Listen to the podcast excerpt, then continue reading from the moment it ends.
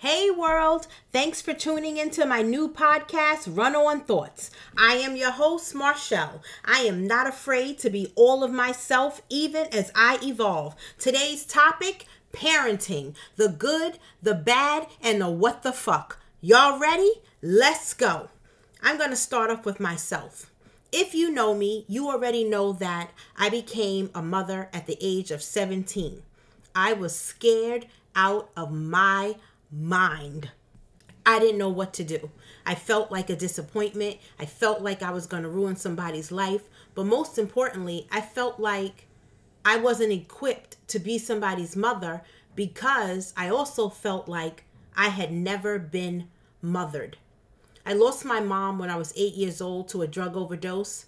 My dad wasn't really around in those beginning years, and I was tossed around. I always felt loved. My grandma loved me, my aunt loved me, everybody wanted us, but I never felt like I belonged. I never felt like I got whatever it was that was going to make me feel like I was a eh, not a priority because I was well taken care of, but I never felt like I just belonged naturally. So when I became pregnant, well, first of all, let me tell you about that.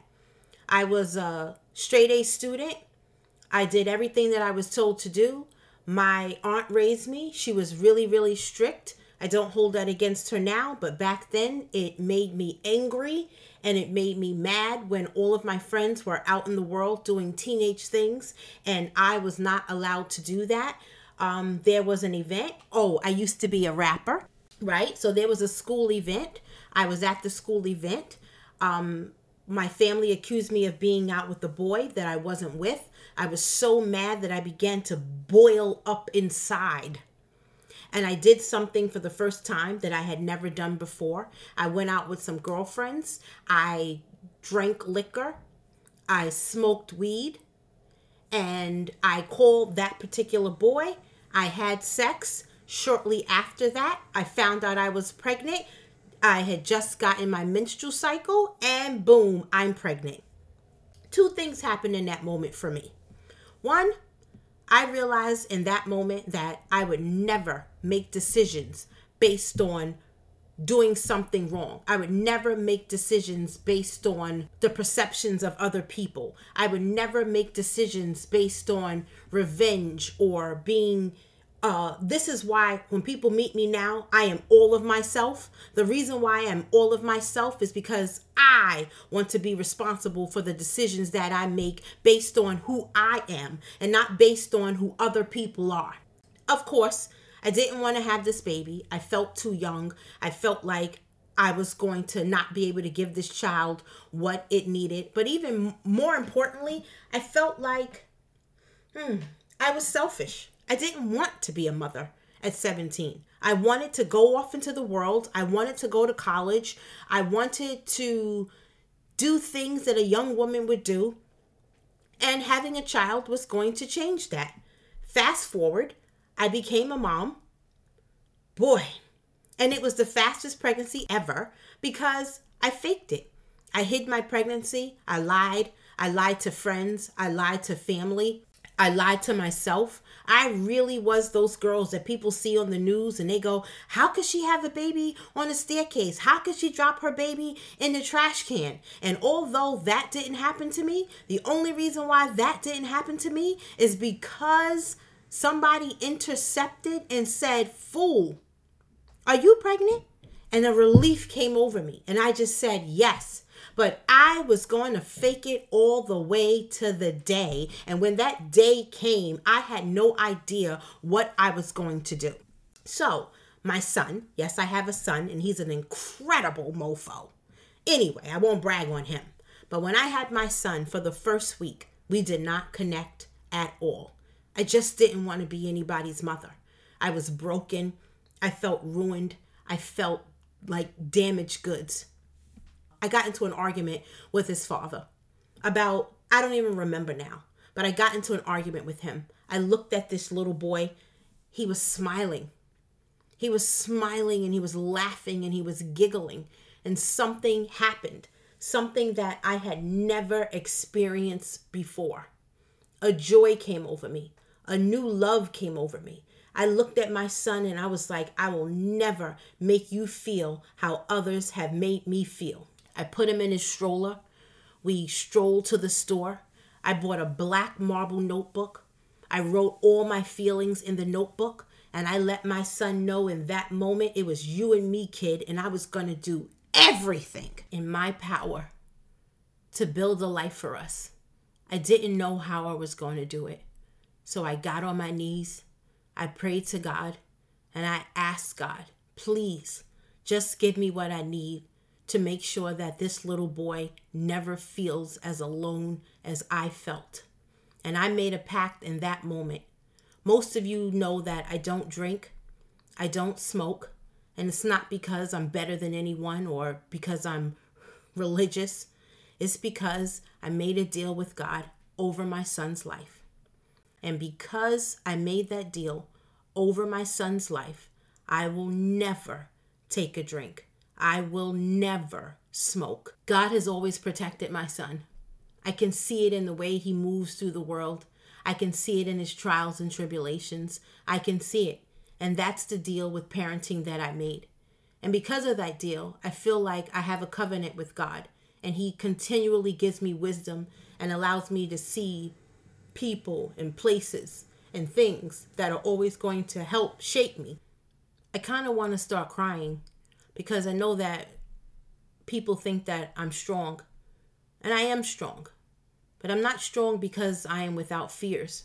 I'm actually afraid of everything. But I have courage. I will do it. I will just freaking do it. And that's how I feel about parenting. Today's episode was going to be about deadbeat moms. And then I realized that I started this podcast because I wanted to inspire. I know people talk about deadbeat dads on a regular basis, and I thought that I was going to make the playing field e- equal by talking about deadbeat moms. But the truth is, parenting is hard. It is hard, it is complex, and it might be, oh no, it is the hardest job that you will ever do in your entire life. And for me, it was the hardest job that I have ever done in my entire life. However, for me, it has also been the most rewarding thing and experience of my life. When I tell people that I never made any sacrifices for my son, they look at me in awe. Because so many parents say how many sacrifices they make. And I understand. For many, it is a sacrifice. For me, there is nothing that I have ever done for my son that I thought was a sacrifice. I wanted to do it. I wanted to teach him how to read. I wanted to give him baths. I wanted to cook for him.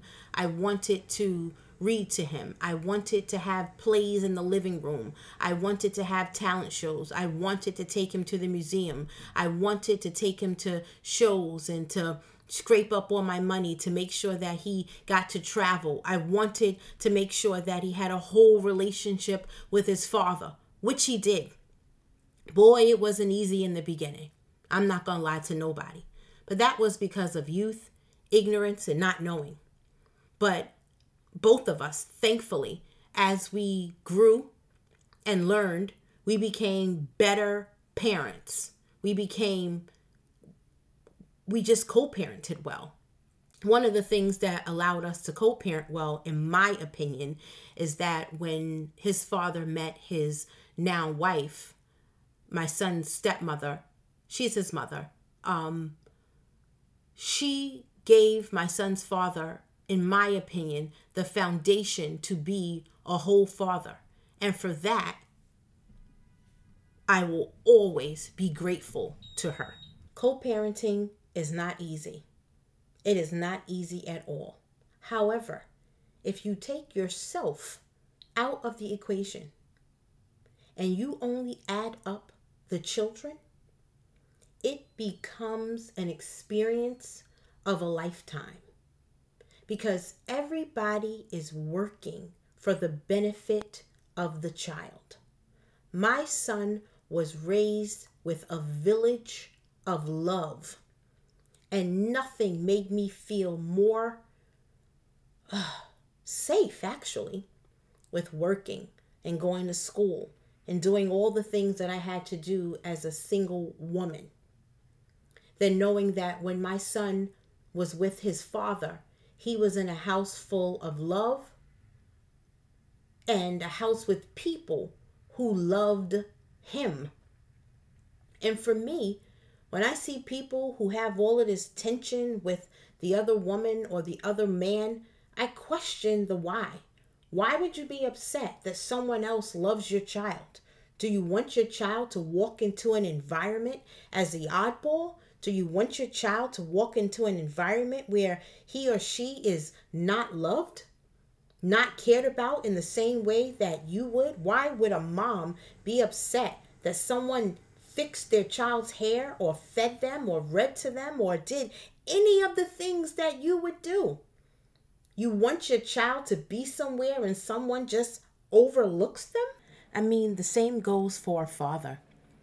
I understand wanting to be the man in your child's life.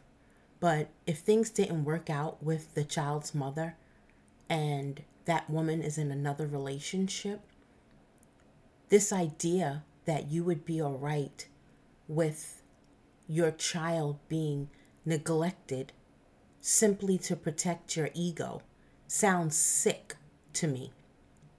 It is so important for parents to put all of their needs, wants, desires, and ego aside for the benefit of the child. I want to give a shout out to those step parents who step up and do the work when it is so hard because you have to be the child's parent friend, you don't know how far to step in, you don't know how far to step out, and you're simply doing the best that you can.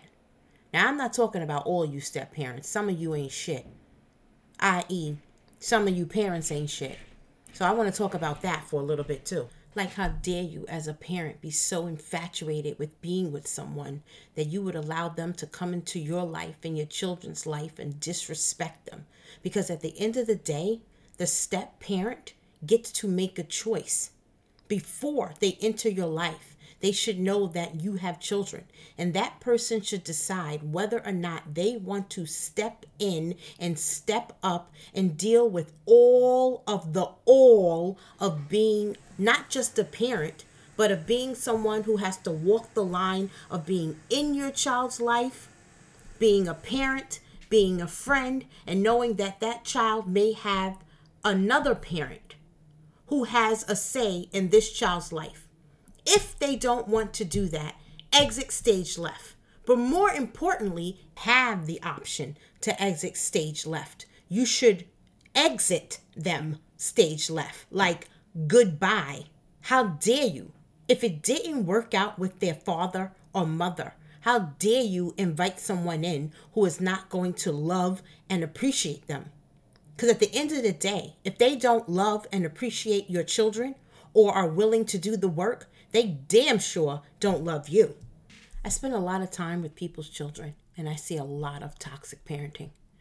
And in truth, um, I realize that parents have trauma and oftentimes they pass that trauma down to their children. And many don't mean it, but it's hurtful. I see your children struggling and hurting and not knowing how to navigate the world because all you've given them is your pain. Even me, I was afraid I would give my son the pain that I was given. Parents who didn't receive the love or the care or the nurturing or the discipline or whatever it was that makes us all unhealthy. And I get it, none of us is perfect, but some of us are not even trying to unpack the baggage of our past and be able to heal so that we can give our best selves and that we can send our legacies, our children out into the world as their whole selves, as their best selves. So many of our children are inundated with their parents' expectations of who they want you to be, or even worse, of who they couldn't be. And that burden is put on people, and they are out in the world broken and dim lighted and dark and confused and just moving around like robots. And it's not fair to them. It's almost like bully parenting, or you are parenting from a place of fear. Same thing, because bullies are afraid. So, yes, it is the same thing, right? You're bullying and parenting from a place of fear. Even those parents who want their children to succeed and they constantly bombard them with a way it's supposed to be. And even if that child succeeds in that way, usually it was parenting that did not come from a place of balance. And balance is what we all need. Anything done that is one track or from a one track mind will have consequences. It's kind of like those children who get straight A's, but they don't, but they have no social skills. Or those children who have social skills and are allowed to slack in college. Or those athletes who are the star player and somebody else's responsibility to do their homework. Whatever it is, it must come to the table with balance. Or even those strict parents who don't who don't allow their children to do anything. They think they're protecting them, but they're not because there's going to come a day when that said child goes out into the world and is now unable to critically think and defend themselves, to make better decisions, or to not just be simply enamored with the mere possibilities. The possibilities of fucking up is now so big that it's become a huge turn on. But if you had simply parented from a place of balance, this wouldn't have happened. And another thing, a lot of parents parent from a place of ego, your own ego. And I guess all of what I'm talking about is the ego your fears, your shame, your expectation, your need to fit in, your need to be right, your need to get it right. All of these things influence what type of parent you are to your kids. I see that in a lot of parents who think that it's important to teach your children the same lessons that you've been taught. And I often ask people why. Why does your child need to learn the lesson that you learned? What if they need a different set of lessons? Or if they haven't been through what you've been through, how are they supposed to understand the very thing that you are trying to tell them? Yes, there are things that our children need to hear, right? But they're not going to get it right now. It's just to fill up their cups so that when they're out in the world and they have to make decisions, they're able to see the cup and go back and be like, oh, I can use that. Oh, my mother showed me that. Or my dad told me that. From a place of safety and feeling empowered with information, but not bombarded with rules rules, rules, rules, rules. The only thing so many rules do is force people to break them. And that's not healthy either. I want our children to go out into the world feeling whole. And the only way to do that is to dismantle this idea that you being the parent means that you know it all. You don't. You don't fucking know it all. None of us knows it all. And you know the crazy part? Our children know that we don't know it all. Many people's children come to me and sit on my couch or talk to me is because I let them know that I don't know it all. I give them advice based on my life.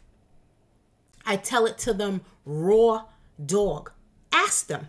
Any of you who know me, ask your children if they've had a conversation with me how raw I keep it. I tell them what it is. I give them advice based on my failures. That way, they trust me. They trust me to be human so that when I am giving them advice, they don't feel like I am giving them advice from a place of being a martyr. I am giving them advice from a place of being a human. I listen to their wants, their fears, their desires, their hopes, their dreams. And then I step back and I listen for the word because I do get a word. I don't know where that comes from. I think we'll discuss that in another episode. But I listen for a word. And then I tell your children what it is that they need to hear so that they can go out in the world and feel empowered. So that they can take over the world. So that they can live in their passions and their dreams. And more importantly, so that they can feel comfortable feeling everything that they feel. There is nothing wrong with being happy. There's nothing wrong with being sad. There's nothing wrong with being happy and sad. There is nothing wrong with disappointment, especially when you've given them the tools to deal with disappointment. There is nothing wrong with success, especially when you've taught them to be humble. These things are very important. And that is what I want for our children.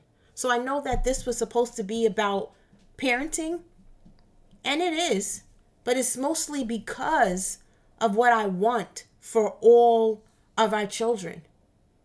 You know, I know there's some parents out there who are probably like, what the heck? But if you speak to your children and if you lay your sword on the table so that they feel like they have a safe space, I am positive that there are some things about them that you thought you knew and I don't mean wild and crazy things like drinking and smoking. I mean feelings and fears and hopes and self esteem issues. I mean the things that make up their core. I know if you've been listening to this podcast, it seems like I've presented an idealistic view of parenting. And trust me, parents, that is not the case. And all you young people listening, I know that you thought that I was on your side, and I am. But for me, I try to come from a place of balance. So you have some responsibility as well. Because some of you give your parents a hard way to go. And it's mostly because you've been allowed to be brats. Because some parents parent from the opposite end. They're not too strict, they're too lenient, or their children are going out into the world unequipped simply because you have given them everything. It is okay to give your children the lessons and to be there for them, but sometimes you have to watch from the sideline and you have to watch them fall and watch them scrape their knees and watch them do things that you couldn't even imagine because honestly, it's in their failures that you really learn if the lessons that you've taught them, they are able to apply. All right, I'm tired of talking to y'all, so bye.